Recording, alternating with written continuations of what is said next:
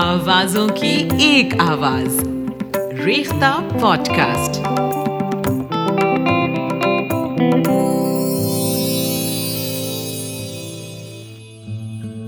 راتیں سچی ہیں، دن جھوٹے ہیں۔ جون ایلیا۔ یہ نظم زندگی کی حقیقتوں سے آگاہ کر رہی ہے اور بتا رہی ہے کہ سچائی کو اپنانا کتنا مشکل کام ہے۔ خوابوں کا دیکھنا اور ان کی خوش فہم تعبیروں میں خود کو الجھائے رکھنے سے کہیں زیادہ ضروری ہے زندگی کی سچائیوں کو سمجھنا اور جینا۔ یہ نظم ایسے ہی زندگی کی تلخ حقیقتوں کو قبول کرتے ہوئے زندہ رہنے پر زور دے رہی ہے۔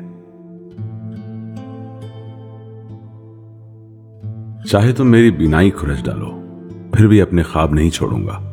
ان کی لذت اور اذیت سے میں اپنا کوئی عہد نہیں توڑوں گا۔ تیز نظر نابیناؤں کی آبادی میں کیا میں اپنے دھیان کی یہ پونجی بھی گوا دوں؟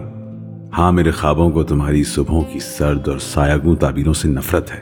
ان صبحوں نے شام کے ہاتھوں اب تک جتنے سورج بیچے، وہ سب ایک برفانی بھاپ کی چمکیلی اور چکر کھاتی گولائی تھے۔ سو میرے خوابوں کی راتیں جلتی اور دہکتی راتیں۔